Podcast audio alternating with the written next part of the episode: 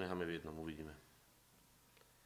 Takže srdečne všetkých vítam, ktorí tu prišli a teším sa, že máme dneska medzi nami aj hostia, ktorého poznám, už nazývam hostia, ale brata Michala, ktorý má rád také veci prorocké, ktoré sa týkajú vlastne tej histórie, ale aj budúcnosti. Dáme mu dneska priestor, aby mohol o tom trošku rozprávať, ale skôr ako bude o tom on rozprávať, ako, ako bude vysvetľovať niektoré veci z histórie, tak chcem, aby ste vedeli tú jednu vec, ktorú máme krásne napísanú na tomto verši, že tak sa stane s môjim slovom, ktoré mi vyjde z úst, nevráti sa ku mne na prázdno, pretože urobí to, čo som si želal a dosiahne to, kvôli čo som ho poslal trošku iný preklad, ale tá krásna vec, ktorá je tam skrytá, je, že Božie slovo vždycky má moc robiť, tvoriť. Keď Boh tvoril svet, povedal slovo a vytvorilo sa.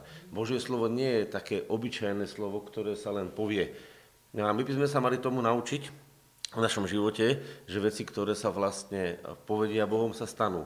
A kedysi dávno, ešte niekoľko tisíc rokov dozadu bolo Danielovi vlastne dané mm, mnoho vecí, ktoré povedal a ktoré vypovedal ako Božie slovo, ktoré vypovedal ako Božie zjavenie. A tie veci sa stanú bez ohľadu na to, či to niekto verí alebo neverí. Rozdiel len v tom, že ten, čo verí, zoberie na tom podiel a v jeho srdci bude pokoj, láska a radosť a v srdci toho, ktorý ich nepochopí a neuverí, bude chaos a nepokoj. Celý svet sa dneska nachádza v chaose a v nepokoji. To si jasné. Pozrite sa na uh, ceny potravín, pozrite sa na obavy ľudí. Všet, celý svet sa zmieta. Ale sú ľudia, ktorí pochopili a prijali Božie slovo, že sa dejú Božie veci a deje sa Boží zázrak, uh, naplňa sa to, čo Boh predpovedal. No a čo sa deje? Tí ľudia majú pokoj. V čase, keď bol prorok Jeremiáš a prorokoval, o Nabuchodonoskoru kráľovi, tak e, bol veľký nepokoj aj v Božom ľude. A verte, že, že to bolo tak.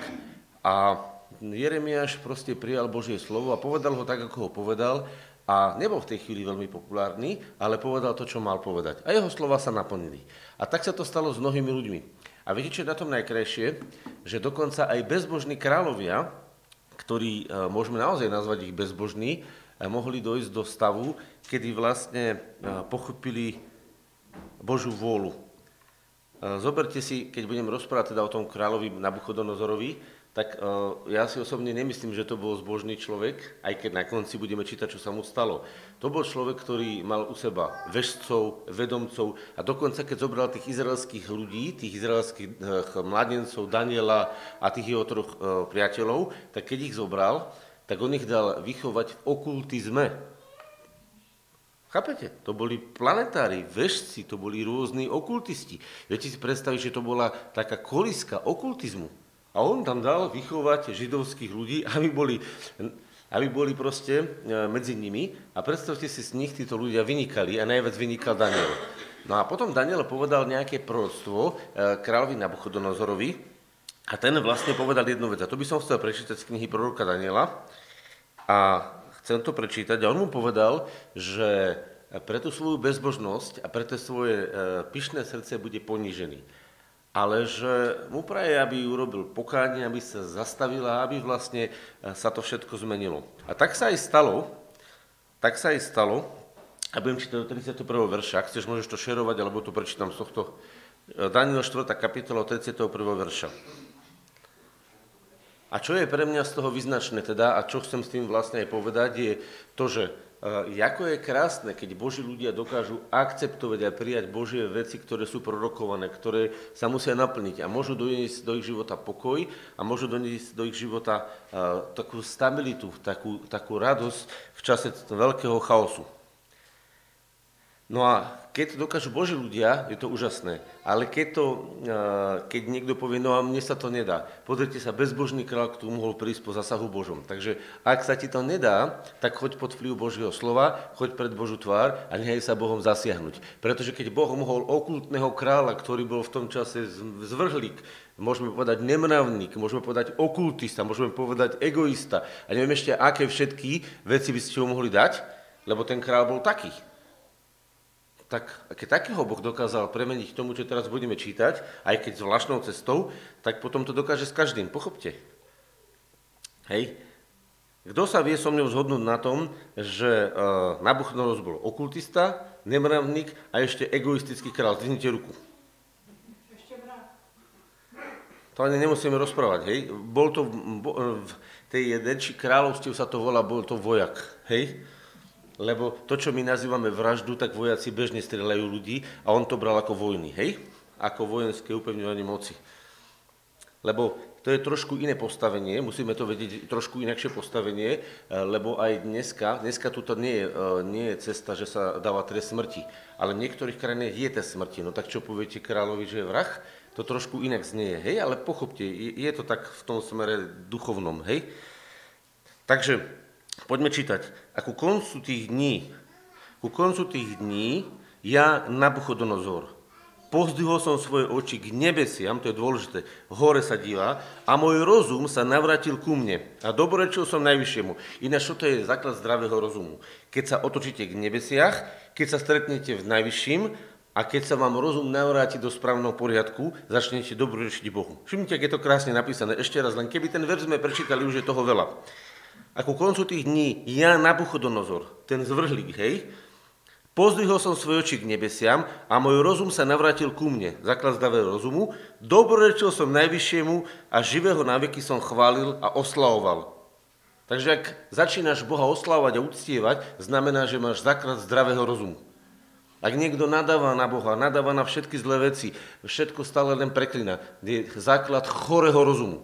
Ak niekto má chorý rozum, to je ten, čo preklína, nadáva, nervózny je, nespokojný je. Ten, čo chváli Boha a oslavuje, to je základ zdravého rozumu. Tuto vidíte, hej? Vidíte tam spolu so mnou, dobre? A teraz počúvajte. Druhé, čo vidí je, ktorého pánstvo je väčšným pánstvom a jeho kráľovstvo trvá z pokolenia na pokolenie. To je druhá dôležitá vec.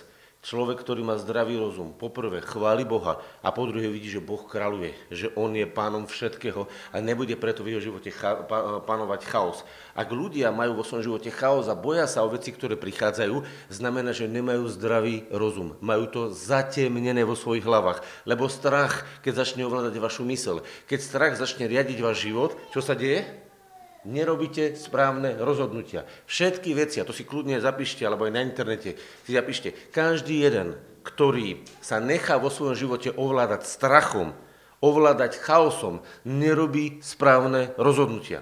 Lebo správne rozhodnutia vychádzajú z lásky k Bohu, z lásky k sebe a z lásky k blížnemu. A keď sa tieto tri veci spoja v jednej láske a na základe toho vy robíte rozhodnutia, ktoré majú dať slavu Bohu, nikdy sa nepomýlite.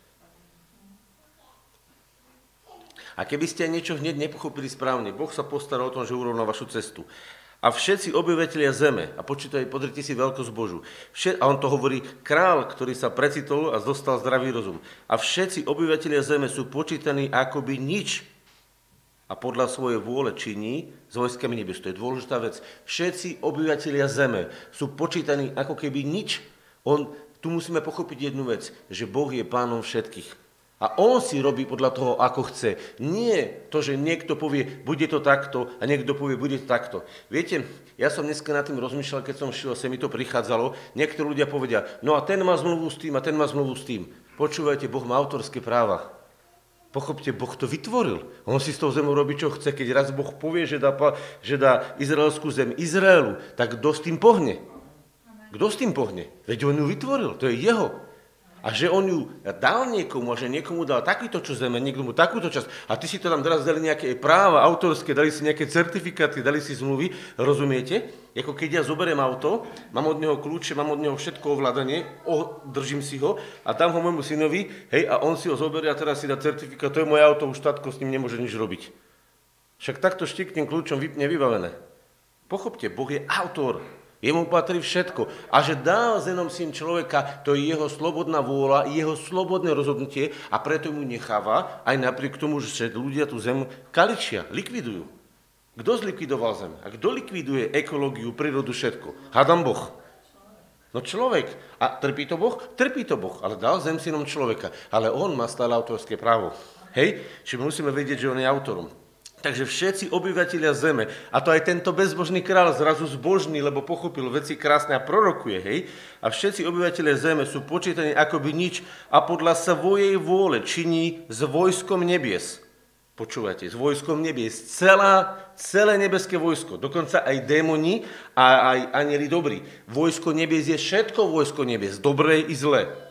Rozumieme? Tak ako na svete sú spravodliví ľudia, aj bezbožní. Všetci ľudia, a teraz počúvate, ktorí činí s vojskom nebies i s obyvateľmi zeme.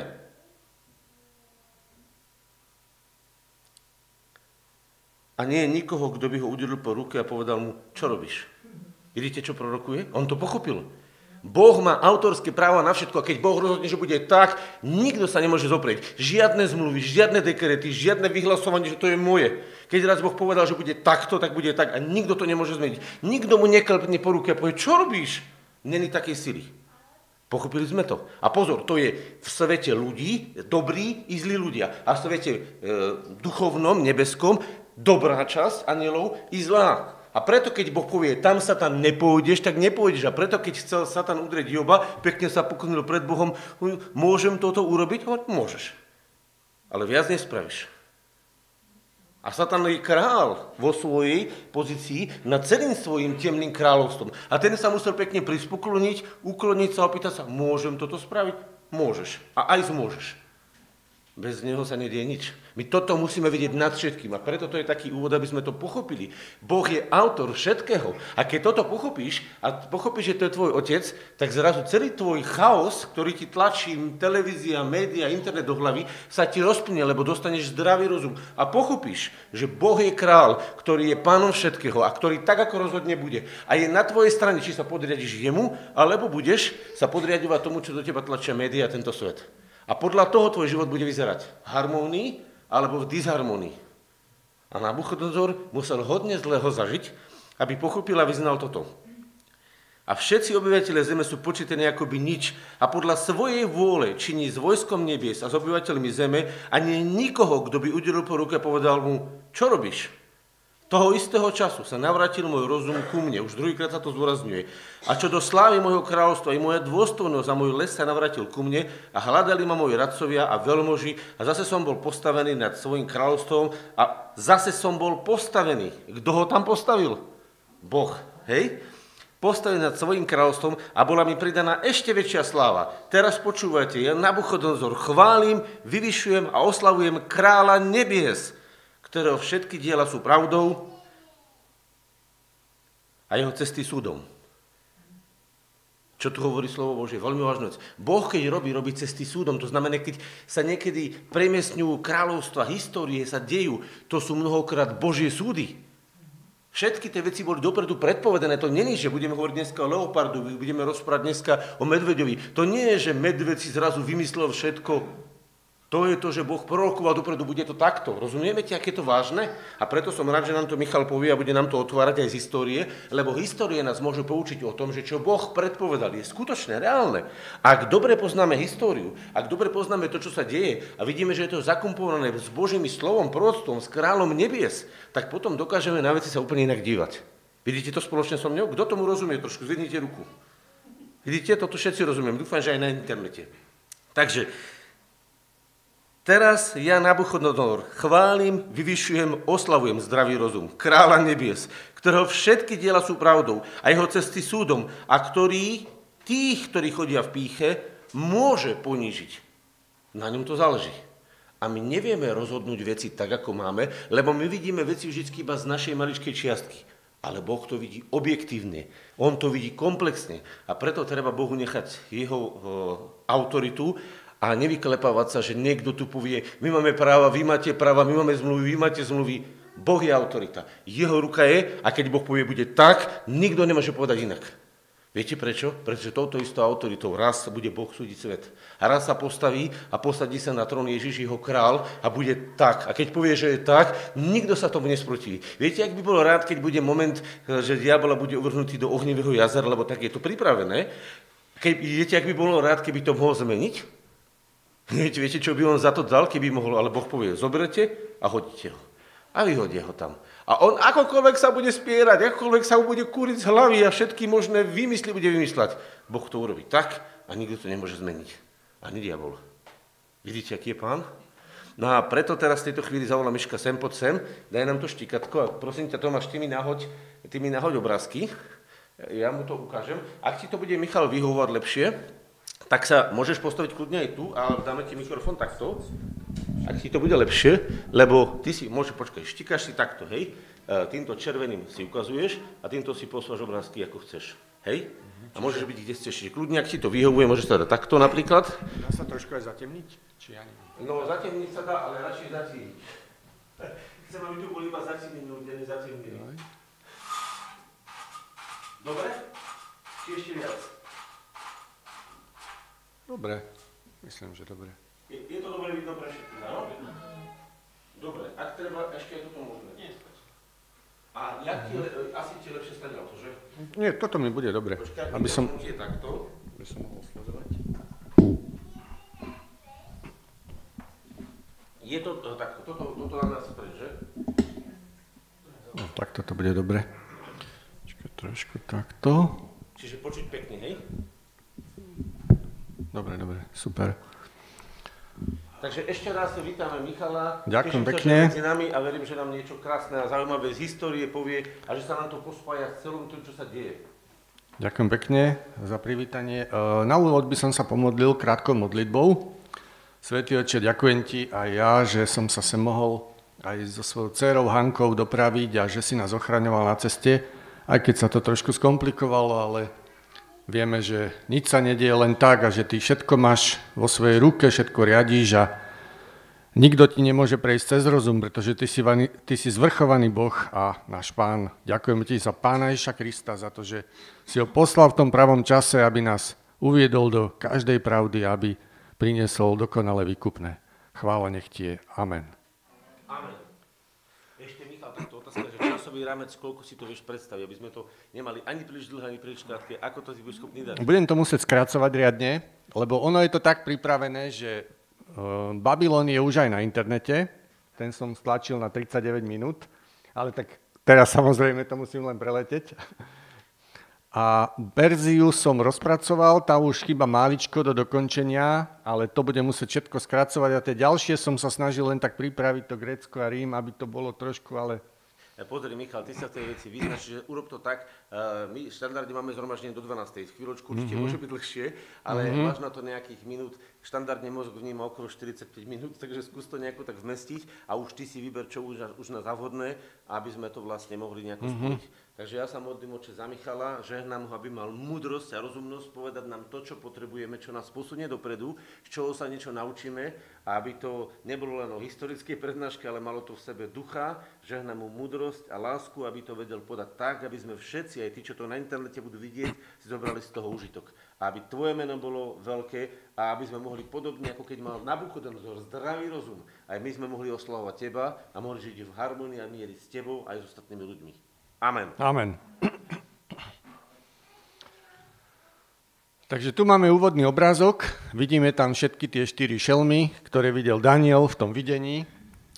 Je tam okrídlený lev, je tam medveď, ktorý má tri rebra v papuli, potom je tam leopard so štyrmi hlavami a štyrmi krídlami a potom je tam strašné zviera, ktoré sa nedalo prirovnať k ničomu žijúcemu. Takže Daniel to opísal presne tak, ako to videl. Môžem to posunúť. Keď to chceš posunúť tým, toto šipko, počuj, toto šipkou dole. Takto. Takto, keď si takto. Ukáž.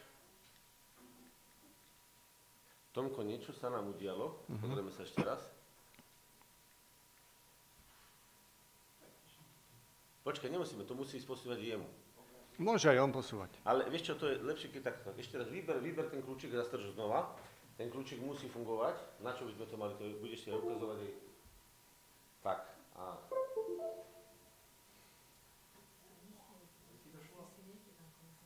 Nie, nie, takto svieti to musí, ale takto by to malo fungovať. Ešte raz dáme.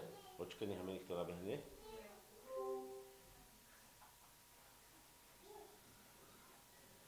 Tomko, jediná vec ešte je, že to musíš raz zavrieť a znova to otvoriť to okienko. Dá sa to? Lebo Peťo, neviem, to kľudne Vieš čo, to si, ty si sám budeš dávať, mm. to je lepšie pre teba. On to otvorí. Pozri, to je... Vždycky mi to zbore, zbore mi to Lebo to fungovalo krásne, takže to tak je technika. Ale posúvali mi to vždycky ľudia vždy. Tak. Áno, ale tu budeš teraz si šefovať ty, ako potrebuješ. Vôbec by mi to nevadilo, Petr.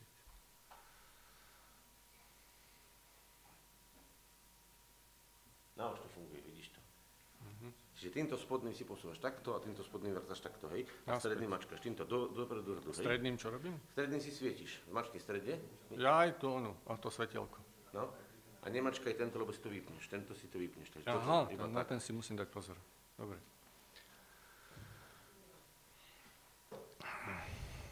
Takže ten úvodný text by som prečítal, že vo svojom nočnom videní som videl, ako štyri nebeské vetry rozbúrili veľké more. Z mora vystúpili štyri veľké šelmy, líšiace sa jedna od druhej. Takže more predstavuje v biblickom obraze národy a vidíme, že nakoniec príde taká doba, že to rozbúrenie tých národov vyprodukuje, že výjdu z mora, teda z tých národov, štyri ríše, ktoré sú prirovnané k šelmám. Teda Daniel ich tak opisuje, že prvá šelma teda bola podobná tomu levovi, sa môžeme posunúť ďalej, predstavuje Babylonskú ríšu a táto Babylonská ríša sa vyznačovala tým, že ako je lev kráľom zvierat a orol je zase kráľom vtákov, pretože je rýchly a má presný zrak, tak znázorňuje istým spôsobom Boha. A lev takisto predstavuje pána Ježiša Krista, pretože poznáme tie evanília, ako hovoria, že Matúš je prirovnaný ku kráľovi, čiže to je lev, Marek je služobník, to je vôľ, potom je tam Lukáš zjavuje pána Ježiša Krista ako človeka, že to je človek a nakoniec je Evangelium podľa Jána, ktorý zjavuje pána Ježiša Krista ako Božieho syna, čiže to je letiaci orol. V zjavení to máme v 4. kapitole takto spomenuté a vlastne letiaci orol predstavuje samotného Boha, ukazuje rýchlosť a presný zrak. Čiže Boh má, e, boh má vlastnosť, ktorá sa nazýva presnosť. Čiže on keď niečo naplánuje, tak sa to musí tak udiať a žiadna bytosť mu nemôže v tom zabrániť. Ešte je tam spomenuté, ako ste si prečítali, že orol má schopnosť aj prenášať korisť. Znamená, že Babylončania, keď e, dobili Jeruzalem, tak odvliekli zajatých, alebo takú elitu tých najlepších remeselníkov a tých najschopnejších ľudí, odvliekli do svojej krajiny. Že nepozabíjali všetkých, ale využili to, čo tam bolo dobré. Potom tu máme nástup moci novobabylonskej ríše. Takže Babylon sa vyznačoval tým, že mal ohromný nástup. Prorok Habakuk hovorí e, vo svojom proroctve, ako keby vyčítal Bohu, sa nám zdá od začiatku, že ako môžeš hľadieť na neprávosť, že nespravodlivý utláča spravodlivého a zmeravel zákon. Takéto veci tam spomína. Potom Boh reaguje a hovorí, že vy budete zdesení, keď uvidíte, že čo sa chystám vykonať za vašich dní. Príde na vás národ, ktorý nebude mať zlutovania. Obrovskou rýchlosťou, obrovskou silou a razanciou dobíjal jednotlivé kráľovstva. Týmto sa vyznačoval Babylon a teda tam bol hlavne ten král Nebopalasar, to bol otec Nabuchodonozra, ten myslím, že 600, 614 začal um, tú expanziu robiť. Najprv tam boli dobité tie, tie asýrske mesta, tam je známy potom ten Haran a potom ten Karchemiš, tam bola, tam bola bitka, kde porazili tú egyptskú armádu, ktorá bola unavená z boja, oni sa mali spojiť s Asírčanmi, ale Egyptian, Egyptiania prišli e, neskôr a boli unavení tým premiestňovaním a proste Nabuchodonozor ich na totálku porazila. A odtedy Egypt už nepredstavoval nejakú významnejšiu silu, takisto ani Asýria. Čiže tuto máme takú mapku. Uh-huh. čiže tu máme tú mapku, kde je Babylonia, Asýria, nie je to dobre vidno, tu je Egypt a tuto myslím, že boli tie mesta, kde sa odohrali tie boje. Ja to posuniem ďalej. Prečo je, lev, prečo je prirovnaná táto, táto ríša k levovi? Takže kráľovský systém Babylona, ako si čítate, tak levy vytvárajú svorky, čiže majú určitý systém a každá svorka má svojho vodcu. Napríklad, keď lovia levy, tak nikdy neloví, alebo teda väčšinou neloví lev, ale lovia levice, ak ste pozerali predopisné filmy, ale on príde a nažerie sa prvý. Čiže toto ilustruje ten kráľovský systém. Tam bol veľmi silný kráľovský systém a teda Nebopala Sára, po ňom Nabuchodonozor, eh, keď, eh, keď oni zomreli, keď zomrel Nebopalasar, potom ešte vládol Nabuchodonozor, ten vládol najdlhšie 43 rokov a keď eh, zomrel Nabuchodonozor, tak po ňom už tí ďalší králi vládli tak 4 roky, 2 roky, Neriglisar, potom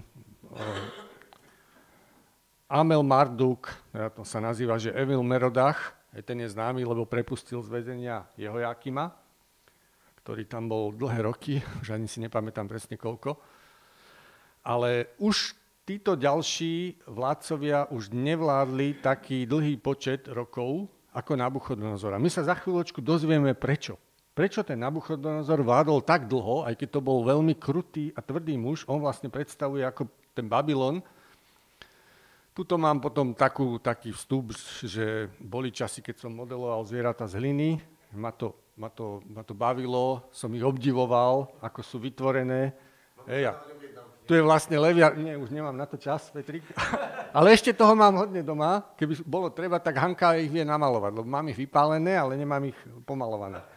Hej, čiže toto by zase taký problém nebol. No a tu som len vlastne chcel povedať, že tie zvieratá, keď už teda sa o nich bavíme, že tuto je prirovnané k tým šelmám, tak tie zvieratá raz budú zmenené, to znamená, že Boh zasiahne aj do ich genetiky a oni prestanú mať útočné sklony. Čiže oni budú mieromilovní, oni budú ako baránkovia.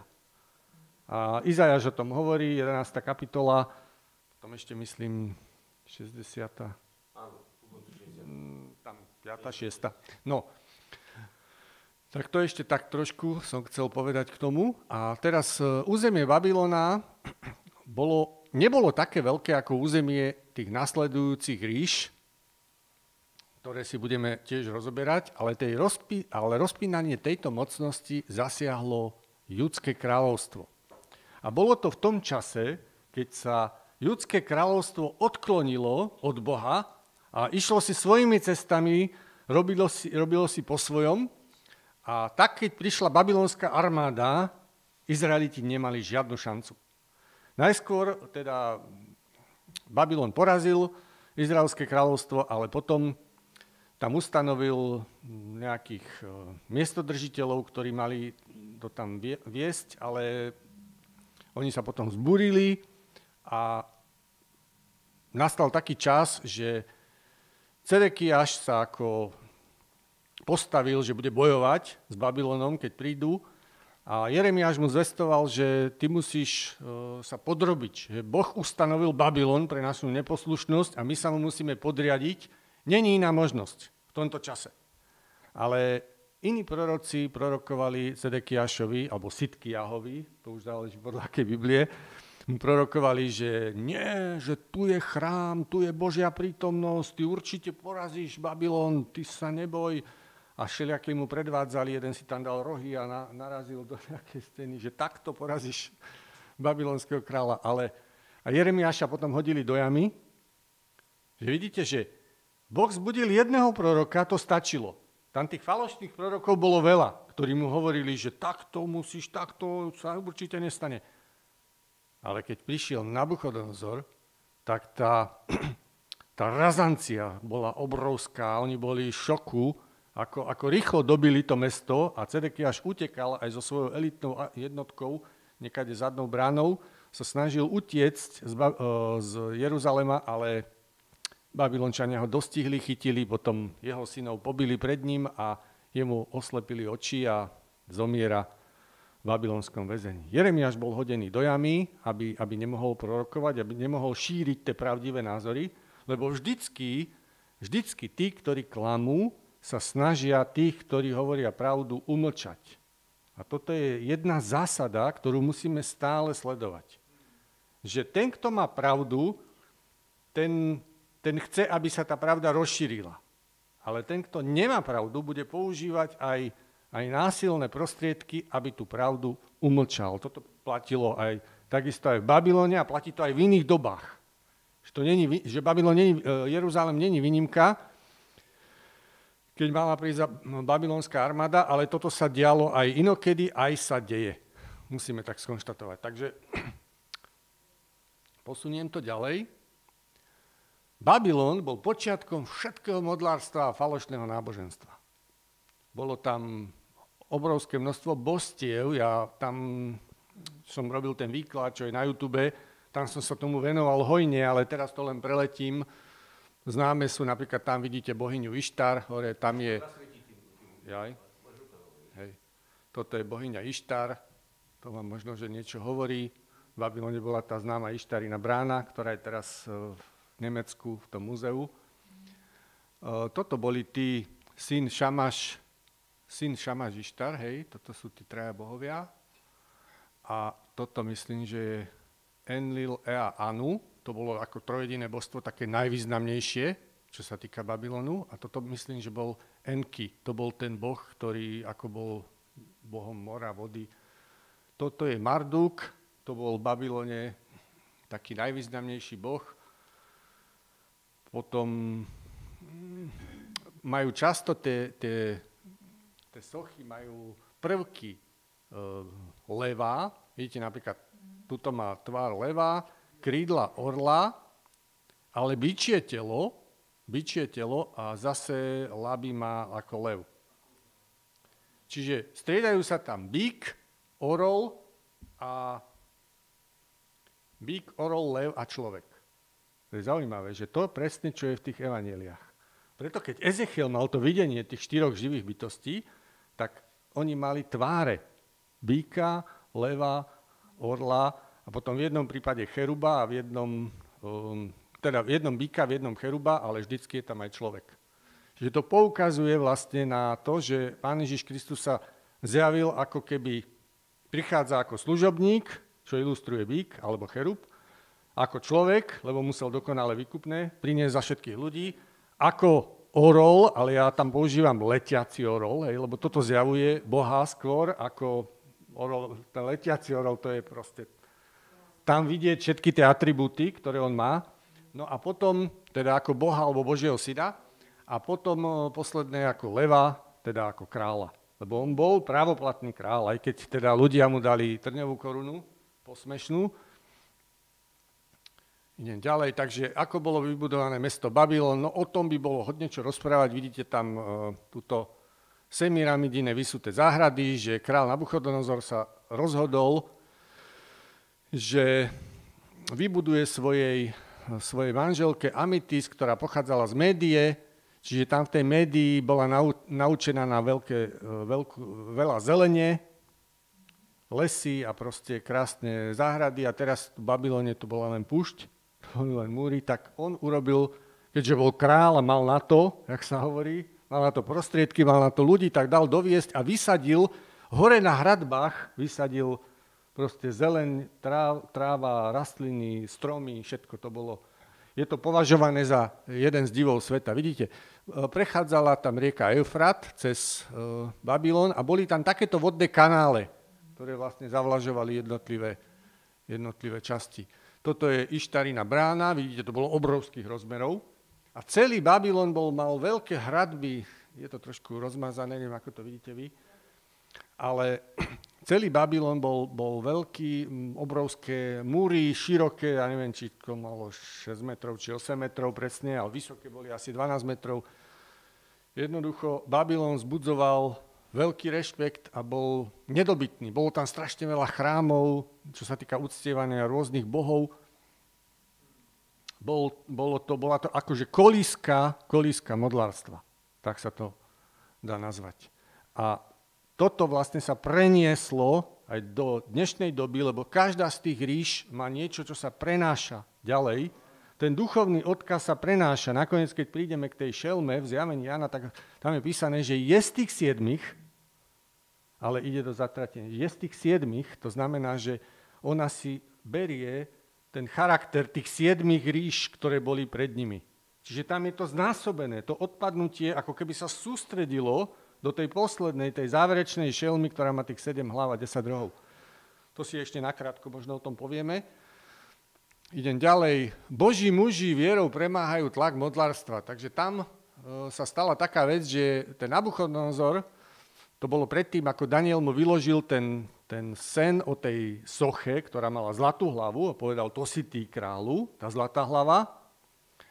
Potom strieborné ramena, hrudník, potom e, bronzový, e, bronzové bedra a, a zo železa lítka, až potom chodidlá boli zo železa z hliny. O tom si povieme, lebo to ešte budeme, sa dostaneme aj k rímskej ríši. No a Nabuchodonozor, alebo Nebukadnesar, neviem, ako to máte zvyknuté. Nabuchodonozor. Uh, asi to špatne pochopil, príliš sa zameral na to, on sa mal zamerať na to, že všetky tieto ríše skončia, lebo bude kameň, ktorý nebude z ľudskej ruky hodený rozbije tú sochu na prach. To znamená, že on sa mal zamerať na toho, kto hodí ten kameň. A on sa zameral na tú zlatú hlavu a dal vyhotoviť sochu. A teraz nevieme, že či nehal uctievať seba alebo nejakého iného babylonského boha, lebo tam ich bolo dosť, ale vyžadoval úctu od všetkých ľudí. No a boli traja muži, ktorí sa proti tomu postavili vo viere a oni jednoducho to neurobili. Dali ich hodiť do pece, napriek tomu, že Daniel zastával vysoké postavenie, on bol, bolo tam asi 120 satrapov a traja, traja takí ministri. A on už bol jeden z tých ministrov dokonca. To znamená, že mal už veľký vplyv, ale títo Mm, títo traje muži sa postavili vo viere a boli hodení do ohnivej pece. A v tej ohnivej, do tej ohnivej pece, tí, čo ich tam hádzali, toto vidíme, tí, čo ich tam hádzali, tak dokonca sami zahynuli, lebo ten oheň bol tak silný. Sa, ich, ich samých to spálilo. A teraz, keď sa prišiel tam Nabuchodonozor pozrieť, tak zistil, že oni sú živí, a dokonca je s nimi ešte štvrtý muž, o ktorom sa niektorí vykladači domnievajú, že to bol sám Pán Ježiš Kristus. Ako minimálne to bol určite nejaký aniel, ale je možné, že to bol aj sám Boží syn. A on, oni tak opisujú, že dokonca je tam aj niekto, kto je podobný synovi bohov. Takto to je, myslím, že v Biblii, Biblii napísané. E, tuto máme situáciu, že Boh ešte raz zasiahne do života kráľa Babylona, lebo Nebukadnesar alebo Nabuchodonozor mal tri také dotyky Božie. E, boh sa snaží v živote každého človeka, do života človeka vstúpiť niekedy aj viackrát. Ako hovorí Job, jeden, dva razy, ale niekedy je to aj viackrát. A konkrétne pri tomto kráľovi to vidíme, že nestačilo ani, keď zažil tu, že tí boli z tej ohnivej pece, že to prežili. Dokonca tam on povedal, že nikto nemôže robiť takéto veci ako ich Boh. Dokonca takúto vec tam skonštatoval a predsa, predsa sa začal zvelebovať, lebo začal hovoriť, že tento veľký Babylon, ktorý som ja vystával, Proste začal sa s tým ako keby píšiť, že toto je moje dielo. A dostal sen, ktorý mu nikto nevedel vyložiť, ani tí jeho okultisti, ale prišiel, daň, teda spomenul si, že tam je človek, ktorému, ktorom je akože duch bohov, oni to tak nazývali, babylončania, a dal si zavolať Daniela, Daniel mu vyložil ten sen o tom strome, ale to je tam zaujímavé, že keď to začal vykladať, tak povedal, že nech to platí na niekoho iného, že nie na teba kráľu. To ste si všimli, že tam napísané, že Daniel ho mal, už taký vzťah mal k Nabuchodonozorovi, že on nechcel, aby to na ňo platilo. Lebo on už vedel výklad toho sna a bolo mu to, pre neho to bolo hrozné, že ten král, ktorého on mal rád, ktorého, ktorý už vyhlásil o Bohu veľké veci a ktorý už také skúsenosti zažil s Bohom, tak ten král by zrazu mal byť vyhnaný a jesť trávu ako, ako nejaké zviera a mal by byť úplne akože bez rozumu. A to dokonca na 7 rokov, lebo tých 7 časov veríme, že bolo 7 rokov. A dokonca mu povedal tam, že, že konaj milosrdenstvo a že udeluj akože tým, ktorí majú nedostatku a že rob niečo, aby to neprišlo na teba. Ešte sa snažil mu dať rady, ale, ale Nabuchodonozor si nezobral tie rady k srdcu a proste konal tak, ako bolo už nadstavené jeho srdce a musel ísť potom až takou, ešte, ešte pôjdem naspäť, ešte poviem niečo, musel ísť ako keby takou obklukou. On mohol už po prvom ráze chváliť Boha a mohol byť Božím človekom, ale nestalo sa tak a niekedy tie veci vstúpia tak, ako napríklad my, keď sme išli už sem, sme dorazili do Žiliny, tak sme sa tešili, že fajn, sme v Žiline a naraz podľa tej navigácie, išli sme na tom polskom aute, Andio, a, a tam navigácia nás naviedla na diálnicu. A teraz to sme videli, že to už ideme mimo. A nejaký dolný hričov? Je také niečo? No. A teraz už, už Hanka mi hovorí, že no už nič, že to už akože cez tie betóny už to auto nepreložíme. to už není šancu. A to, by, to ma napadlo potom, že keď, keď Petrik to vykladal tu, o, toho Nabuchodonozora, tak, ma, tak, ma, tak ma napadlo, že vlastne on už dostal predtým, toto bol posledný dotyk, tretí. Ale on už dostal, e, keby možno na ten prvý zareagoval, čiže každý človek, napríklad my na ceste sem sme mali, mali vytýčenú nejakú cestu. Možno keby som si otvoril navigáciu na mojom mobile, lebo potom som si otvoril, tak tá bola správna. Ale keď sme sa spolahli len na tú navigáciu, čo bola v aute, takže dôležité je, akého máme navigátora v živote. Že kto nás naviguje. Kto nám hovorí, že ako treba ísť. Viete, lebo keď sa už dostanete, keď vás už odkloní, že niekto vás naviguje špatne a vás to odkloní, tak potom, viete, aký je, aký je už, aká je len šanca? Cez tie betóny preložiť. to, to už je nemožné. Že to, už sa, to už sa nedá. Bola, kedy ešte boli na diálniciach také prechody. Že po nejakej časti bol prechod, ale teraz to už neexistuje. Teraz všade sú tam tie betóny. A to už nepreloží, to musíte celé ísť dokola. A tak ako Nabuchodonozor musel to ísť dokola, a tých 7 rokov to bolo riadne kolečko, lebo určite mu tam nebolo nejak dobré, však uh, túto nejaké obrázky som našiel, vidíte, ak sa tam tvári, prežúva trávu a proste tu mal ten sen.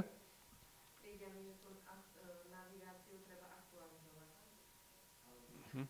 Hej, hej. No a dostávame sa k túto, že prvá šelma dostala srdce človeka. Čiže táto tretia udalosť spôsobila už to, že on už tak chválil Najvyššieho, Petrik nám tu vlastne všetky tie veci už e, odprezentoval, takže už to, už to nebudem čítať, ale to už boli tak silné veci, že tam už vidíme, že tam už je obrad, že mu to zmenilo srdce. Pozrite sa. Hľadel som na neho, až kým mu otrhali krídla, zdvihli ho zo zeme Vidíte, tam má ešte krídla, na tom, tuto má ešte krídla. Tu mu otrhali krídla, zdvihli ho zo zeme, čiže tu je už zdvihnutý, postavili ho na obe nohy ako človeka a dostal ľudské srdce. To znamená, že tam sa z tej ako keby krvilačnej šelmy, z toho dobyvateľa, krutého, lebo nebudem tu radšej hovoriť, že čo robili ľuďom, keď, keď e, dobíjali Babylon, ale to nebola sranda vôbec. Tým, ktorí sa trošku protivili alebo bojovali proti ním, tak tam nemali s nimi zlutovanie. Takže z toho, takéhoto krutého dobyvateľa zmenil, Boh ho zmenil na mierneho človeka, človeka, ktorý má srdce pre Boha, ktorý chváli Najvyššieho. Preto verím, že s Nabuchodonozorom sa stretneme vo väčšnosti. Idem ďalej. Prečo mala byť vláda Babylona ukončená? Pretože král Balsazar urobil veľkú oslavu a dal doviezť nádoby z Božieho domu na sveté používanie. Tam je ten zásadný problém. A on dal do nich nalievať víno a tí veľmoži sa opíjali. Proste bolo to až tak, že jednoducho Boh zasiahol a napísal na stenu, že zvážený si bol a nájdený si nedostatočný.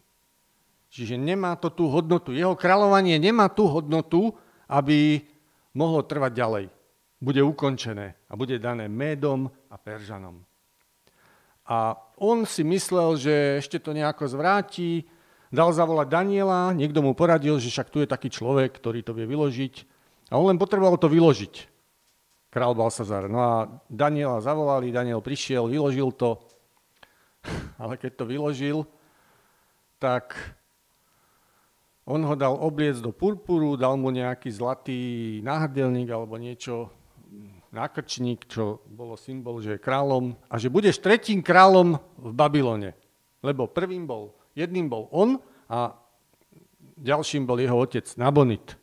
Ale to bolo takým systémom vtedy spravené, že Nabonit v podstate bol kráľom, lenže on sa venoval, vtedy bola, bola veľká hrozba, že Perzia že medoperské vojska naozaj preniknú do Babylonie a tak Nabonid išiel do Arábie a tam tie kmene miestne sa snažil získať, aby keby preplávali cez more a prišli z druhej strany Peržania, tak aby vytvoril takú nárazníkovú zónu. Takže on 10 rokov bol v tej Arábii a zatiaľ nechal vládnuť svojho syna Balsazára. Nabonid už v tom čase nebol moc v Babylone uznávaný, pretože presadzoval kult Boha syna a zanedbával Marduka, čo bol ako hlavný babylonský boh. A tí Mardukovi kňazi mali na ňo veľký hnev a snažili sa zosnúvať nejako jeho zosadenie. A keďže on odišiel preč, a Balsazár, ten sa nevenoval ani tomu bohu, ani tomu, ten sa venoval hodovaniu, piatikám a nejakým oslavám a tak to aj bolo v tom čase. Takže tá ruka na stenu napísala, ako je to, aký je stav skutočný. A on dal Daniela, eh, o Danielovi dal rozhlasovať, že bude tretím kráľom, ale to už nejako nemohlo ovplyvniť. Už to Božie rozhodnutie padlo, už bolo rozhodnuté a dokonca bolo to napísané prorokom Izajašom už myslím, že 780 rokov pred našim letopočtom, takže to bolo ešte o hodne skôr ako táto udalosť. A to sa naozaj aj stalo. Prišli perské vojska, oblahli, aspoň podľa historikov, myslím Herodotos spomínal, že oblahli Babylon. A najskôr sa išiel pozrieť, perský král Kýros sa išiel najskôr pozrieť, že ako to s tým mestom vyzerá. Po jeho prechádzke okolo Babylonu, viete, čo skonštatoval? Že to je absolútne nedobytné mesto. Že to není šance. Ale potom, neviem, či mu to niekto poradil, neviem, či to neboli tí kňazi toho, toho boha Marduka, ktorí boli nespokojní. Niekto mu poradil, že odsmerovať vodu do mŕtvého ramena z Eufratu, voda klesla, neviem, podľa historikov, že až po kolená, ale v Biblii je napísané, že vysuším rieku, hej, že voda tak klesla, že oni prebrodili tú rieku a teraz si mysleli, že budú rozbíjať tie brány. A viete, čo tam bolo? No, to zasvietím. Vidíte, tu je otvorená brána. Tie brány boli otvorené. Lebo tí strážcovia boli ponapíjaní, oni tam hodovali, oni tam oslavovali, vyspevovali a oni sa vôbec nevenovali tomu, čo sa majú venovať.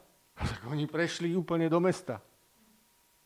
Čiže to, čo malo byť nedobytné, to zrazu bolo otvorené.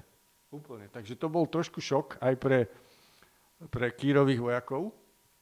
Oni vchádzajú do mesta a už sme pri tej druhej šelme, lebo toto je už vlastne druhá šelma, ktorá je podobná medveďovi a to už zodpoveda tým striebornej e, ramena a hruď, hrudník má strieborné. To zasvietím na to. Vidíte? Toto je už tá druhá ríša. Zrazu sa objavila ďalšia šelma, ktorá vyzerala ako medveď. Bol zdvihnutý na jednej zo svojich strán a mal tri rebra v papuli. Čo to znamená, že bol zdvihnutý? Vidíte, tam taký obrázok som dal, aby to znázorňovalo, že jednu stranu mal vyššiu ako druhú. Znázorňovalo to to, že táto ríša bude pozostávať z dvoch z dvoch ríši, a to bude e, Média a Perzia. Preto sa to nazýva Medoperská ríša. To, že má tri rebra v papuli, to si budeme ešte hovoriť za chvíľočku. Ako vzniklo spojenie Medov a Peržanov? Takže na prvej mapke je vyznačená ríša Médov. Pozrite sa, aká bola média veľká. Vidíte, do Turecka zasahuje a túto dole až, dole, jak je Irán a tuto je Oman, hej, Saudská Arabia. A túto to ide až hore, kde sú tie republiky, bývalé ruské, Turkmenistan, myslím, že Tadžikistan, tam, tam to aj zasahuje. Čiže média bola obrovská. A teraz sa pozrite, aká je Perzia. Toto malé žlté, vidíte? Toto je Perzia. No ale my predsa vieme, že Perzia predstavuje tú vyššiu stranu, tú vyvýšenú. Čo sa tam stalo? Tak si trošku povedzme históriu. Ono totiž to perský král Kýros, teda samozrejme tedy ešte nebol král, mal sen, mal sen, že videl nejaký krík, ktorý sa rozrastal, rozrastal po obrovskom území a to naznačovalo, že on bude vládnuť a že jeho územie bude veľké, že sa bude rozširovať na, na veľké, uh, veľké územie. On ešte to presne nevedel, že čo to, ako to bude, ale on potom, keď sa stal významnou osobnosťou, tak e, stal sa vládcom Perzii, teda v tom malinkom území, ešte raz ukážem, v tomto území sa stal vládcom a bojoval potom jednotlivými tými médskými e, kmeňmi. Lebo tá, tá média bola rozdrobená na viacero nejakých e, územných častí a každá mala nejakého svojho vládcu. A on postupne porazil všetky tie, tie jednotlivé kmene, tie jednotlivé kráľovstva, až si podmanil celú médiu. A teraz prečo to takto bolo? Prečo práve Kýros a prečo z toho malinkého sa podarilo podmaniť tým veľkým a získal obrovskú ríšu? Prečo to takto bolo? Za chvíľočku si to povieme. Je to, je to veľmi dôležité, pretože Boh mal svoj plán. Napriek tomu, že sa diali nejaké historické veci, ale v pozadí tých historických vecí mal Boh plán, veľký plán s Božím ľudom. Kto sú tie tri rebra v papuli druhej šelmy? Tak to si tak rýchlejšie povieme. Tedy boli také, tu vidíme zase na tej mapke, zase tu vidíme médiu, vidíte, toto celé územie. Vidíme tu tú Perziu a potom sú tu dve kráľovstvá, ktoré predstavovali veľmi významnú silu. Čiže bol Babylon, ktorý dovtedy vládol, hej, toto bola vládnúca ríša, potom bol Egypt a potom bolo Lídijské kráľovstvo, kde vládol Krojsos, o ktorom sa hovorí, že mal rozprávkovo veľké bohatstvo. A keď sa chcel, keď sa chcel, keď chcel ovládnuť vtedajší svet, perský král, tak musel poraziť tieto tri kráľovstva. Takže postupne. Najskôr sa mu podarilo zvíťaziť nad Krojsom. Tam som rozoberal celé to, ale teraz to nebudem rozoberať, ako sa mu to podarilo. Len to prebehnem. Takže stretli sa v bitke pri Timbre, hej, tam boli tie vojska Lidijského. On urobil taký ťah, ten Krojsos, ktorý si myslel, že prekvapí Kýra, ale sa mu to nepodarilo. A Kýros tam mal podstatne menšiu armádu, ale zvíťazil. Potom ďalším bol Babylon, o tom sme si už hovorili, že najskôr to vyzeralo ako nedobytné, ale potom sa tam stali veci, že to bolo až, až, až na podiv ľahké. A tri, Kýros triumfálne vchádza do Babylonu. A tuto, tuto trošku zostaňme, lebo tuto sa to týka uh, tej Božej prozretelnosti, kedy Boh dal prorokovať Izajašovi ešte 150 rokov pred, vidíte, takmer 150 rokov pred Kýrovým narodením. Bolo povedané proroctvo, že volám ťa pomene môj pastier, ktorý prepustí môj ľud. A môj ľud sa vráti do svojej krajiny, bude vystavané hradby, bude vystavaný chrám a bude obnovené práve uctievanie jediného pravého Boha. A toto všetko umožní človek, ktorého som si vyvolil, teda nazýva ho tam môj pastier, a volám ťa po mene Kýros. Presne tam je to meno spomenuté. A teraz čo sa stalo, keď vošli, najskôr vošiel Gubaru, to bol Kýrov nejaký generál alebo vojvodca, a niektorí historici sa domnievajú, že tento Gubaru bol vlastne Darius Mécky, čiže ten král, ktorý ťahal Daniela z jamy levovej. A asi nejaký čas na to, ako, ako som už spomínal, ten Babylon bol do, dobitý veľmi jednoducho a nejaký čas na to vstúpil aj sám Kýros. Vstúpil tam s veľkou slávou, nikto po ňom nehádzal kamene, nikto nepokrikoval, všetci boli nadšení. Celý Babylon ho vítal. Že Boh to tak pripravil, že Kýros mal úplne ako vydláždenú cestu. A dokonca prišli k nemu, historik Josephus Flavius, si čítame, zaznamenal, že mu bol daný do rúk zvitok proroka Izajaša. A teraz nevieme, že či bol preložený, alebo mu to tam niekto hneď prekladal, lebo on mal učených ľudí, ktorí vedeli aj hebrejsky a poznali aj tie reči tých iných národov. No a Kýros sa dozvedel z tohto zvitku, že to, akým spôsobom bol dobitý Babylon, už bolo prorokované 150 rokov pred jeho narodením. Že rieka bude vysušená, že Boh rozbije brány a brány budú otvorené a že on obsadí Babylon a on bude musieť prepustiť jeho ľud. Dokonca ho nazýva presne menom a nazýva ho svojim pastierom. Keď si Kýros toto prečítal, čo myslíte? Čo ho naplnilo? naplnil ho úžasný pocit.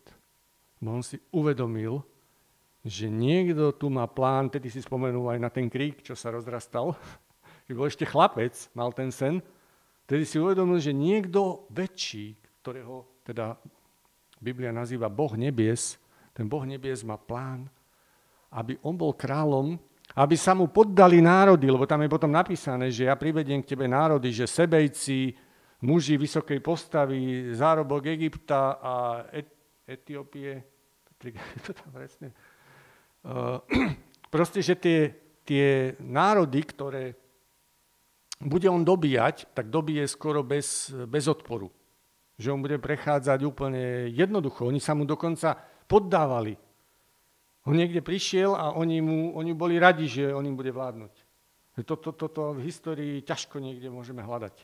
Že taká obrovská, on, on keď, sa, keď si prečítal ten zvitok, keď sa dozvedel význam toho, čo je v tom zvitku, tak on povedal, že on to chce naplniť. Že keď toto ten Boh nebies pripravoval, tak dlhý čas ešte pred jeho narodením, takže on to musí naplniť. A on to aj naplnil, vieme to. Potom prišli nejaké prekážky už e, za jeho syna Kambisesa a ďalších kráľov, to si trošku spomenieme, ale tú základnú vec naplnil, že vydal ten, ten výrok, ten dekret, že kto kde je a hľadá Boha, alebo oslavuje Boha, nech ide do Jeruzaléma, tam do Judska a nech stavia. Takto to, to aj záver Paralipomenon to spomína a tiež to spomína aj, aj uh, Ezdraž, myslím, v úvode v prvej kapitole. Toto, tento istý text Kýrov výrok. Takže potom tam hneď na začiatku máme aj spomenutého Daniela pri tých perských kráľoch, lebo stala sa tam udalosť, že ako som spomínal, Daniel bol jeden z tých, eh, z tých eh, ministrov a tí satrapovia vlastne mu závideli, lebo každý z nich sa chcel stať tým vojvodcom. No a oni pripravili na neho takú pascu, že vedeli, že on neupustí od tých modlitieb, že on uctieva pravého Boha a že on si to neodoprie. Tak nahovorili kráľa, aby dal taký výnos, že ten, kto sa bude klaňať niekomu inému ako kráľovi, tak ten bude hodený do jamy levou. Toto sa naozaj stalo. Oni odsledovali, tam na tom hodnom obrázku to máme, odsledovali Daniela a Darius Mécky si neporadil, to bol teda jediný král, ktorý, ktorý bol z médie, ostatní všetci boli perskí králi, ktorí vládli v ríši, tak si neporadil, musel podľa toho dekretu, ktorý podpísal, musel Daniela hodiť do jamy levovej. Tu vidíme Daniela v jame levovej, tí levy sú tam celkom pokojní. Darius prichádza, pozera sa veľmi, celú noc nespal, dokonca aj do postu vošiel, si to bol pohanský král, ale vidíte, že Boh si ho chcel získať a cez celú túto udalosť vlastne režiroval on, a tým pádom aj tie šelmy boli také mierne, ako budú v tom kráľovstve, ako som spomenul, že ten Izajaš, je 11. kapitola, tak už boli aj v tom čase také, aspoň na čas. No a potom, keď ho zbadal, sa obrovsky potešil, e, Daniela vyslobodil a tých, ktorých, ktorí to spôsobili, tak tí tam boli hodení do tej jamy levou a tam už potom nepôsobila tá Božia moc, ale tie levy ich roztrhali. Koniec vlády veľkého kráľa, uh, Kýros, ako som hovoril, podmanil mnohé národy. Nakoniec zahynul za takých zvláštnych okolností, je to aj sfilmované, bojoval proti tej kráľovnej Tomiris, to boli Masageti, to bolo úplne niekde tuto hore, ako je medzi riekami Amudaria a Sirdaria, tak tam bojoval, podaril sa mu taký úspech, že ich e, nejako obelhal, obalamutil, ale Nakoniec tam prišla veľká armáda tých, tých masagetov a Kýros bol zabitý. Tu má hrobku, vidíte, postavenú, že není to niečo, niečo honosné, ale bol to veľký král, pretože sa zaslúžil o, o veľké veci. Tretím rebrom v tlame medveďa bol Egypt, ale to už porazil jeho syn, Kambises egyptianov. Je tam celý taký príbeh, ale asi ho nebudem rozprávať, lebo by sme stratili veľa času. Takže to posuniem ďalej. Čiže Egypt bol tretím rebrom, takže to už máme vysvetlené, čo znamenajú tie tri rebra v tej papuli toho medveďa. Prichádzame ku kráľovi Darius I, ale toto už nie je nemecký, ale perský. A toto je veľmi významný král, pretože tento vládol obrovskej ríši, vidíte, ale ako nastúpil na trón, tak sa diali samé povstania. Čiže v, boli povstania v Elame, Baktrii, Partii, Arménii, eh, na, na ďalekom východe, v Egypte, Babylonii, proste všade, všade musel riešiť samé povstania. A keď som sa tak zamýšľal nad tým, že prečo práve on a prečo toľko bolo proti nemu, to, toľko sa tie národy búrili práve proti Dáriovi, tak trošku som tak skúmal a dá nám svetlo do toho to, že keď sa ešte vrátime k tomu predošlému, predošlému kráľovi Kambisesovi, teda synovi Kýra, tak ten bol v Egypte. A dobil Egypt, ale stala sa tam taká vec, že on dokonca padol do egyptského modlárstva. Čiže začal hovoriť, že je synom Ozirisa, začal sa kláňať v chráme tým bohom egyptským, čiže úplne išiel mimo, vôbec nehľadal Boha, ktorému jeho otec slúžil, teda že... Hej, hej, čiže stal sa z neho modlár a naraz dostal správu, že povstanie vzniklo v Babylone, a že ide ťa zvrhnúť tvoj brat, ale nakoniec to nebol jeho brat, ale bol to podvodník nejaký. On potom vládol 7 mesiacov. To bol Gaumata. Gaumata sa nazýval. No a on utekal rýchlo, zobral armádu a išiel do Babylona a na ceste záhadne zahynul. Ale to som nevedel, že prečo zahynul, ale mi to ďalšie e, skúmanie týchto vecí mi to dalo odpoveď.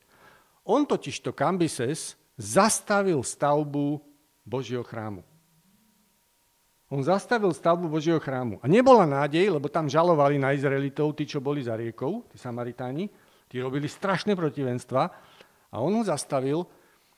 A tak som rozmýšľal nad tým, že čo teraz bude ďalej, ako ja som, niektoré veci som nevedel presne, hej, a tak som bol zvedavý a potom, keď som si preštudoval Dária, tak som zistil, že Darius potom tú stavbu povolil. Ale to bolo tak, že Dáriovi nepísali, že vieš čo, máme zastavenú stavbu, povol nám to naspäť. Vystúpili proroci Tu je ešte Darius znova, že zmenil systém, veľa vybudoval, začal raziť mince a vytvoril takto um, systém na, na satrapie. Čiže opäť, opäť rozparceloval celú ríšu a vždycky tam boli nejakí zodpovední ľudia, lebo potom za toho Kambise sa tamto padalo dole tá ríša, čiže asi by to aj skončilo. Ale on to celé reorganizoval, dokonca robil výboje so skýtmi, čo je ako územie, kde je Ukrajina, Rusko, vidíte, tuto robil aj do Európy, po, po Dunaji sa plavil, čiže strašne veľa toho stihol, vládol 38 rokov. Ale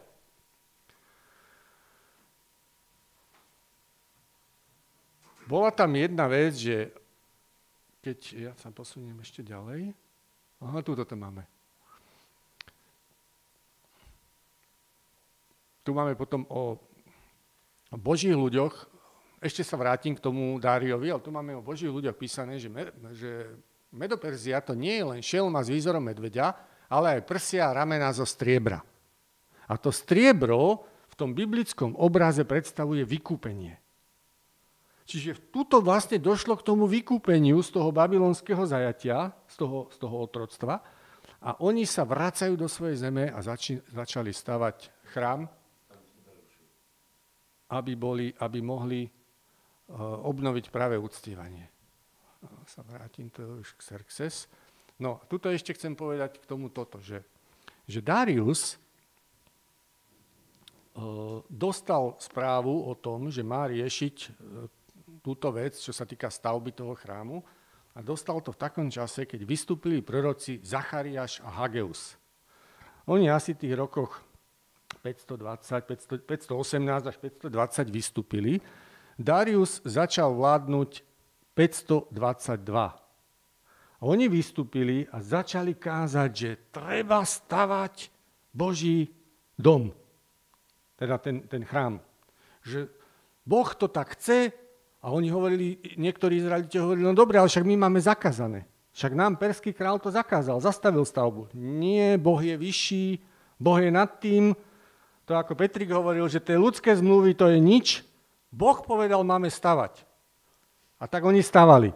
Hneď prišli tí spoza rieky, tí protivníci prišli a začali hovoriť, ako to, že vy staviate, však vy máte zákaz.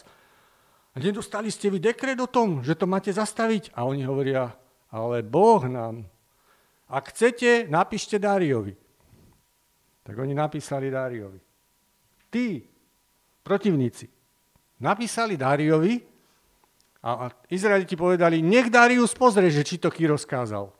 Darius to pozrel a povedal. Vyhlásil, také vyhlásenie dal, že kdokoľvek by sa protivil proti tej stavbe, tak bude s ním zle nedobre. Čiže ešte, ešte to sprísnil, že nesmie akokoľvek niekto tomu prekážať.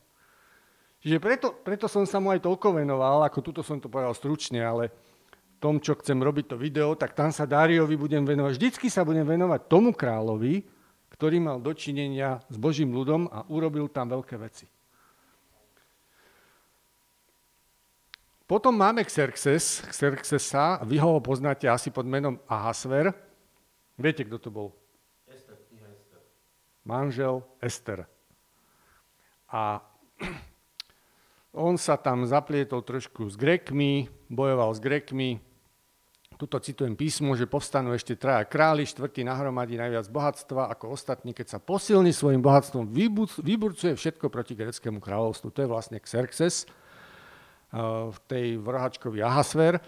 No a tu vidíme takú námornú bitku, kde vlastne si dosť vylamali zuby.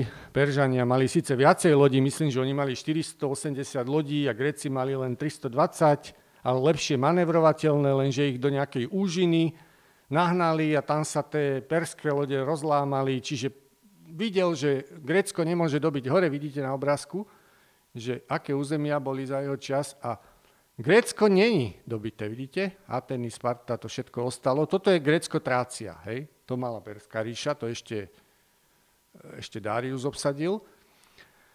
A potom celé tie ako rozsiahle územia aj s Egyptom. Ale Grécko sa nepodarilo, Posuniem sa ďalej. Ten príbeh z Ester poznáte. Vlastne uh, Boh si použil obyčajné hebrejské dievča, lebo ona nemala nejaký šlachtický pôvod, nemala nejaký... Ale Boh si použil jej krásu, takže nakoniec ju naklonil srdce, verím tomu, že Boh naklonil srdce k Xerxesa, aby si ju vybral za manželku a ona potom označila toho, Hamana, ukazuje na Hamana,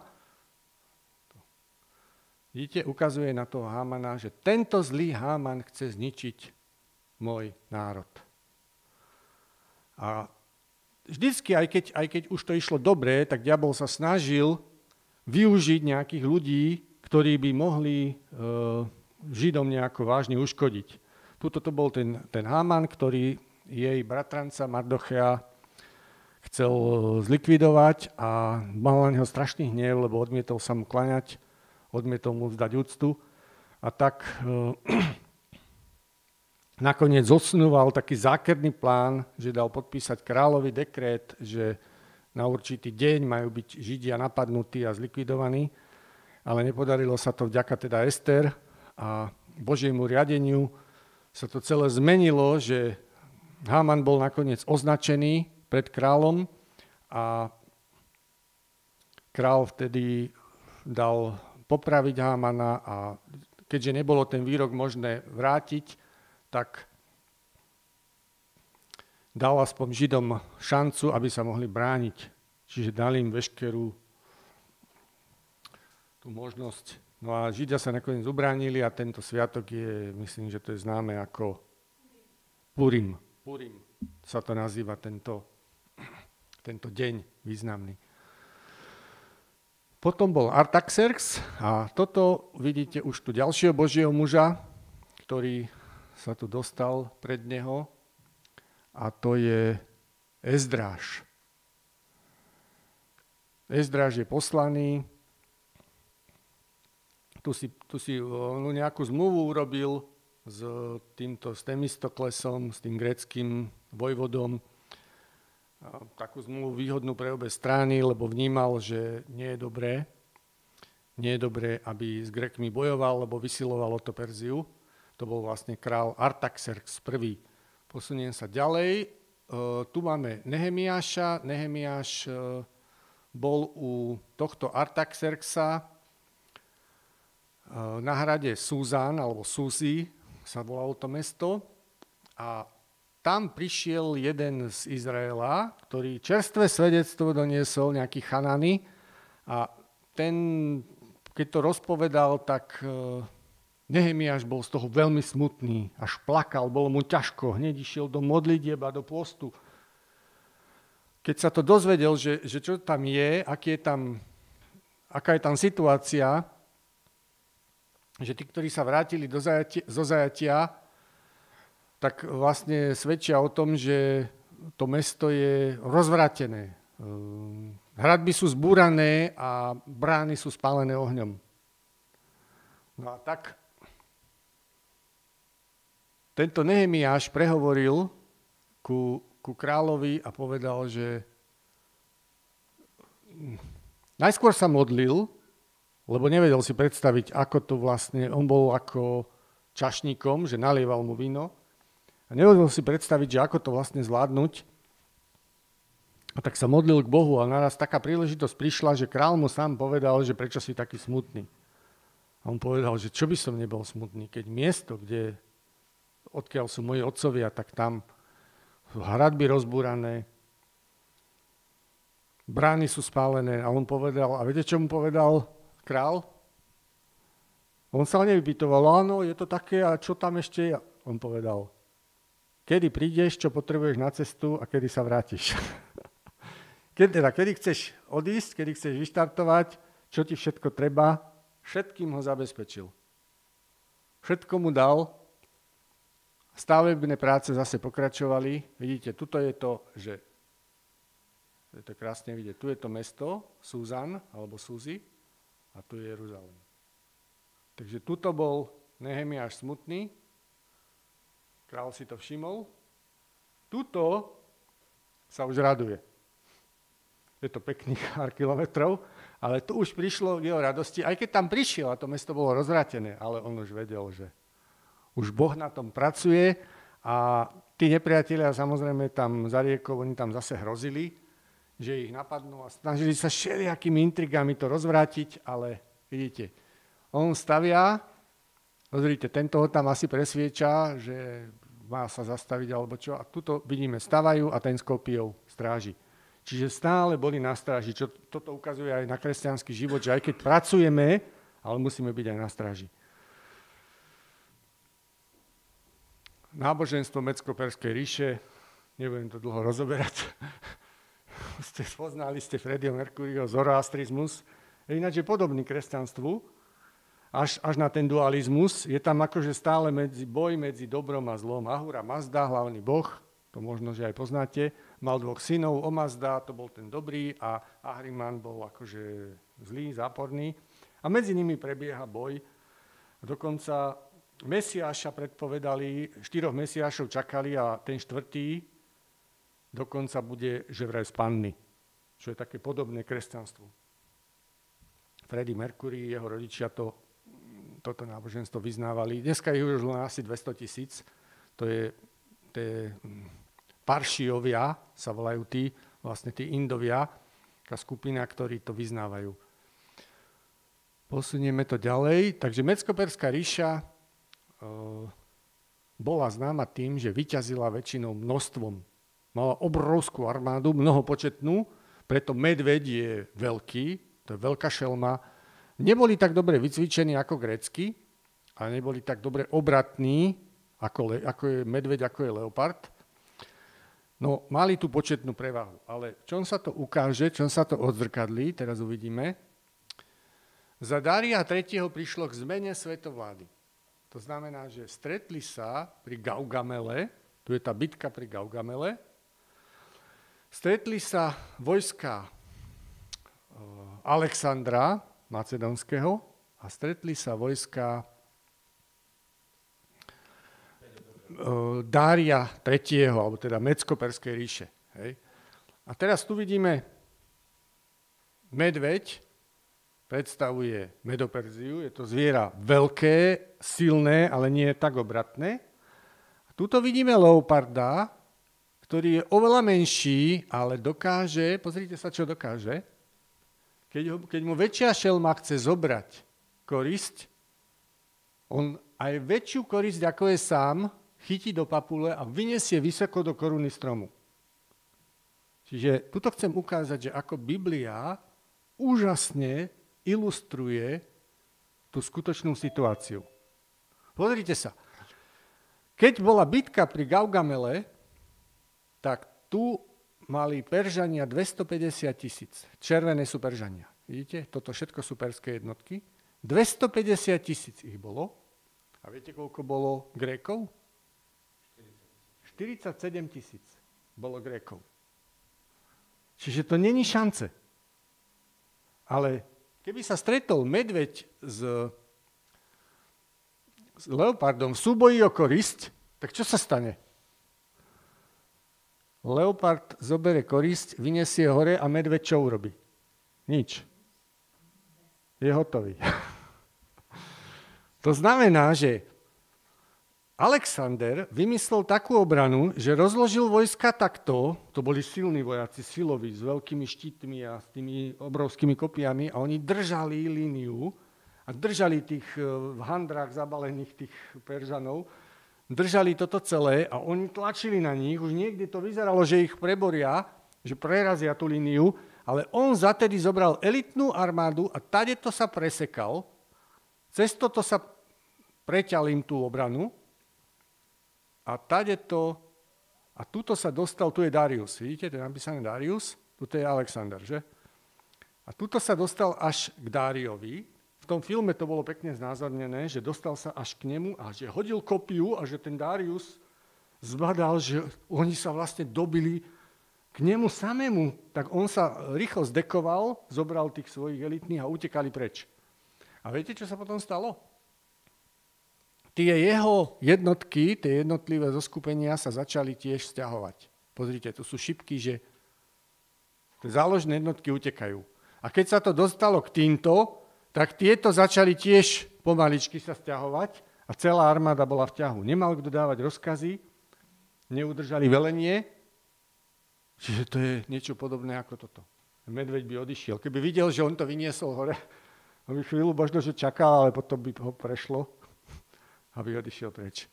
Čiže krásne to ilustruje. No a tu máme Alexandra, nejaký obraz malovaný, ako ide, e, ako robí tento, tento záťah. Cez tú obranu líniu sa presekal s tými elitnými jednotkami. Takže táto šelma bola podobná leopardovi, mala štyri hlavy a štyri krídla, dostala zvrchovanú moc, ako si čítame v Biblii, ale čo sa týka Alexandra, bolo tam zvláštne to, že on vládol, alebo teda 9 rokov bol, bol na čele tej ríše a za tých 9 rokov dokázalo dobiť skoro celý svet. Vládol ako jediný, po ňom sa už ríša rozpadla, potom prichádza až do Indie, dobíja až Indiu a tam sa stretol s tými tými mudrcmi greckými.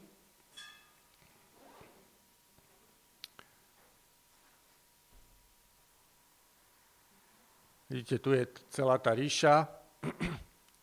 Bola ešte väčšia ako Perska. Siahalo od, od Macedónska až do Indie. Čiže obrovská, obrovská vzdialenosť.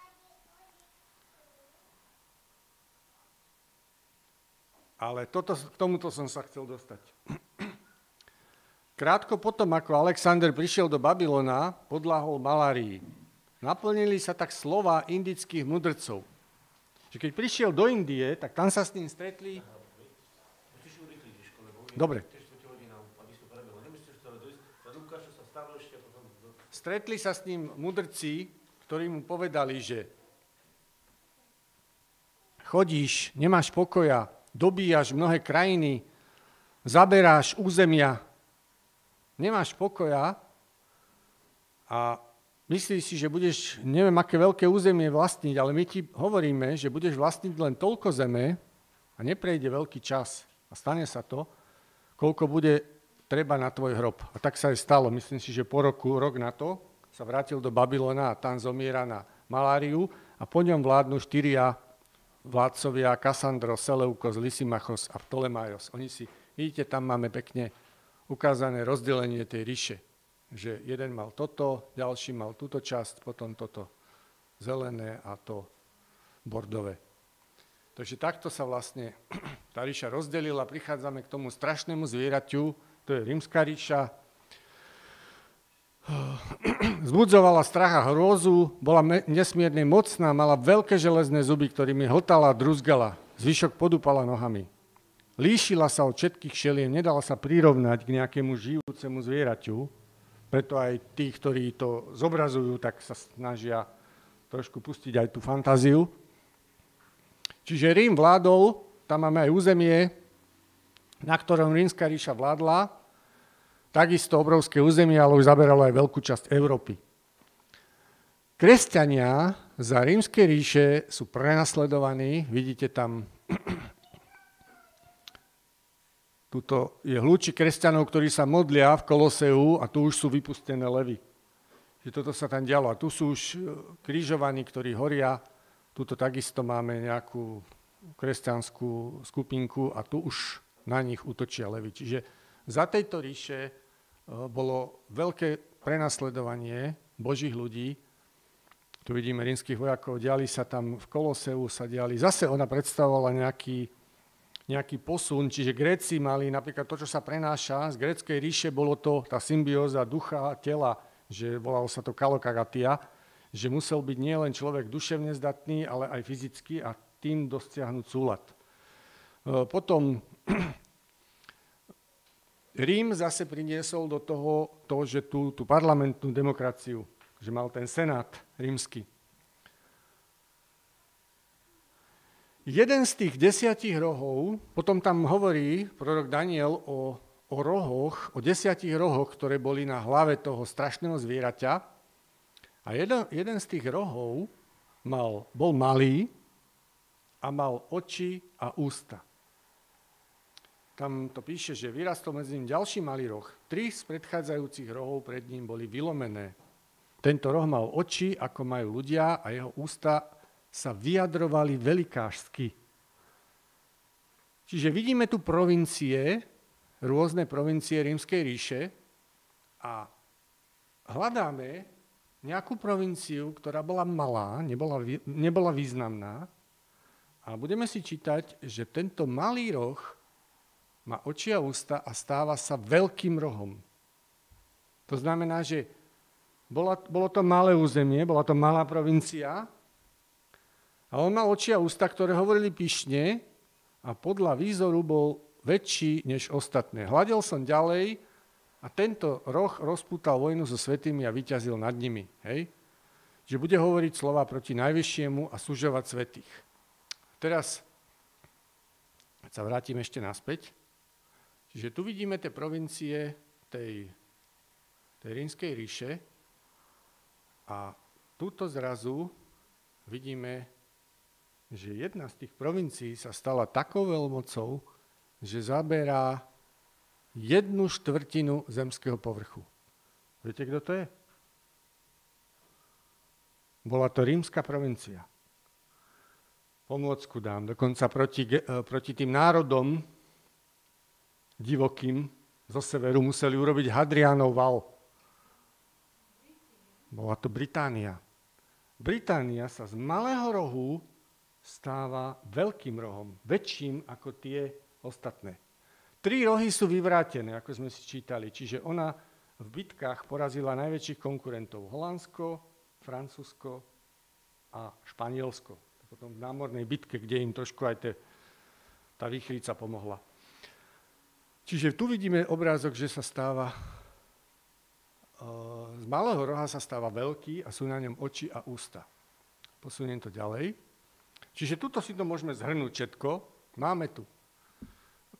Predtým sme mali ešte, ktoré sme tu nerozoberali, tu máme sedem kráľov, tu je písané v Biblii, že podstate sedem hlav, je sedem vrchov, na ktorých žena sedí a aj sedem kráľov. Vidíte, piati padli, povedzme si tých piatich, ktorí padli. Čiže prvý vládol Egypt, potom Asýria, potom Babylon, to už sme si rozoberali, to je lev, potom Perzia, to je medveď, potom Grécko, to je leopard so štyrmi hlavami. Potom je tam spomínaný jeden kráľuje, alebo v niektorých Bibliách, že jeden je, to je Rím, to je Rím. Potom je tam písané, že jeden ešte neprišiel a až príde, smie ostať len nakrátko. Tuto som našiel také zviera, ktoré by tomu zodpovedalo. Povieme si za chvíľočku o tom viac. A potom je šelma, ktorá bola, nie je a je sama tým 8 kráľom. Je z tých siedmých a ide do záhuby, ako sme už spomínali. Teraz povedzme si o tomto zvierati niečo. Čiže z tých, z tých desiatich rohov zrazu vystúpil na tej rímskej hlave, toto je zviera, ktoré predstavuje rímsku ríšu, z tých desiatich rohov sa ukázal jeden malý roh, ktorý sa stal veľkým. Ale teraz sa posunieme ďalej. Ten malý roh, ktorý sa stal veľký, mal jednu kolóniu, ktorá sa stala svetovou veľmocou. Vidíte to? Osamostatnila sa, z tých kolónií britských sa Spojené štáty osamostatnili, stali sa tak samostatnou veľmocou a vrátim sa naspäť a momentálne vládnu, teda verím, že od rozpadu východného bloku, vládnu spolu s Veľkou Britániou ako dvojrohá šelma. Čiže tu, tu, sme, tu som našiel taký obrázok, že vyzerala ako baránok, si povieme, o nej je napísané. Potom som videl inú šelmu vystupovať zo zeme. Mala dva rohy, podobné baránkovým, ale hovorila ako drak. Vidíte, že ona, tie rohy má podobné baránkovým. Ale tá reč, ten jej spôsob je úplne iný ako baránkovým. A prečo je práve je podobná baránkovi? Lebo ona sa tvári ako spasiteľ. že rieši problémy ľudstva. Všade, kde sa zamieša, tak sa snažia povedať, my vám pomôžeme, my vám zachránime, my vás, my dvihneme vašu ekonomiku. Ale keď sa potom idete do tých krajín pozrieť, tak zistíte, že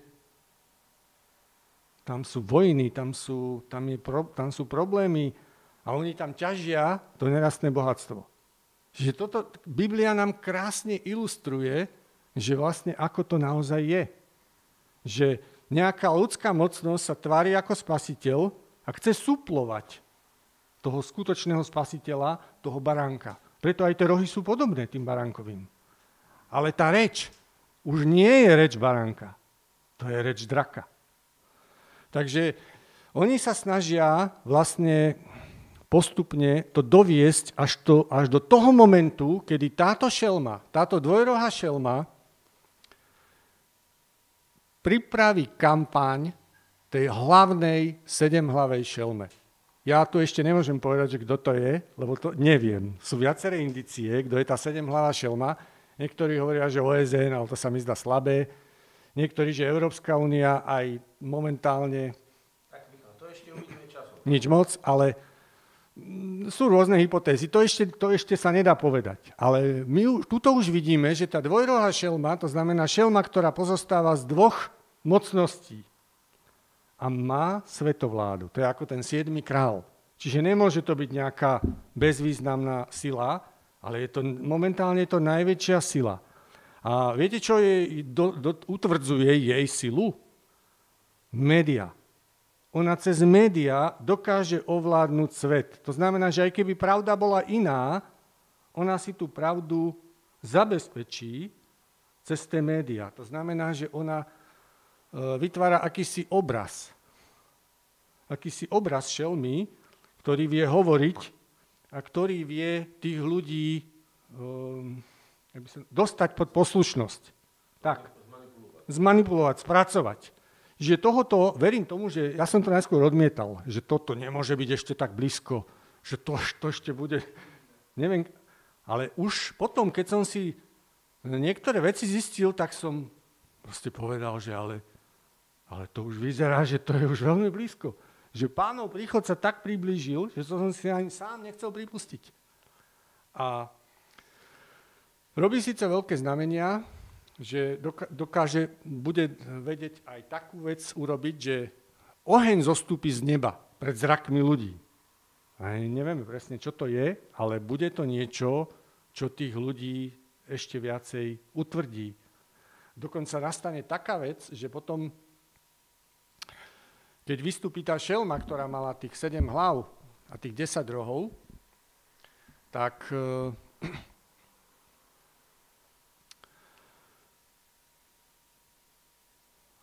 Tam si čítame, vidíte, z každej má niečo, nejakú podobu, ale prebehnem to rýchlejšie. Jednu z hlav mala akú dobytu na smrť, že smrteľná rana sa jej zahojila. Že musí tá mocnosť byť tak, že napríklad som takú úvahu mal, že možno sa Európska únia rozpadne a možno príde človek, ktorý ju dá nejako zázračne dokopy. A zrazu to povstane a bude to také silné, že to nebudeme vedieť predstaviť. Takže sú rôzne možnosti, ako sa to môže stať, ale proste tá, tento fakt sa tam udeje, že smrteľná rana sa jej zahojila. A celá zem s obdivom obzerala za šelmou a kláňali sa drakovi, že dal vládu šelme a kláňali sa aj šelme. Čiže ak náhle niekto začne hovoriť, že celá zem sa spojíme, všetci sa spojíme a všetci budeme jednotní, tak vtedy vidím, že toto nemôže byť, toto nemôže byť duchovne správne.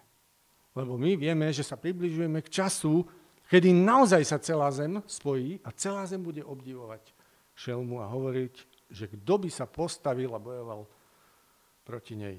No ale na záver my vieme, že konečne víťazstvo bude patriť Baránkovi a ľudu najvyššieho, i keď prorok Daniel hovorí, že bude unaví ľud najvyššieho, tuto sa píše, že bude, bude bojovať proti Baránkovi, ale Baránok zvíťazí nad nimi lebo je pánom pánov a kráľov kráľov.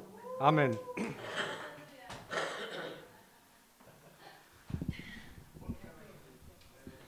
Takže ďakujeme za uh, trpezlivosť, teraz sa si vypnem takto. Dobre, môžeš to aj vypnúť. Uh, mnohí už museli odísť. Ďakujeme, že to Michal zmestil do tej hodinky. Uh, myslel som, že sa to ani nepodarí.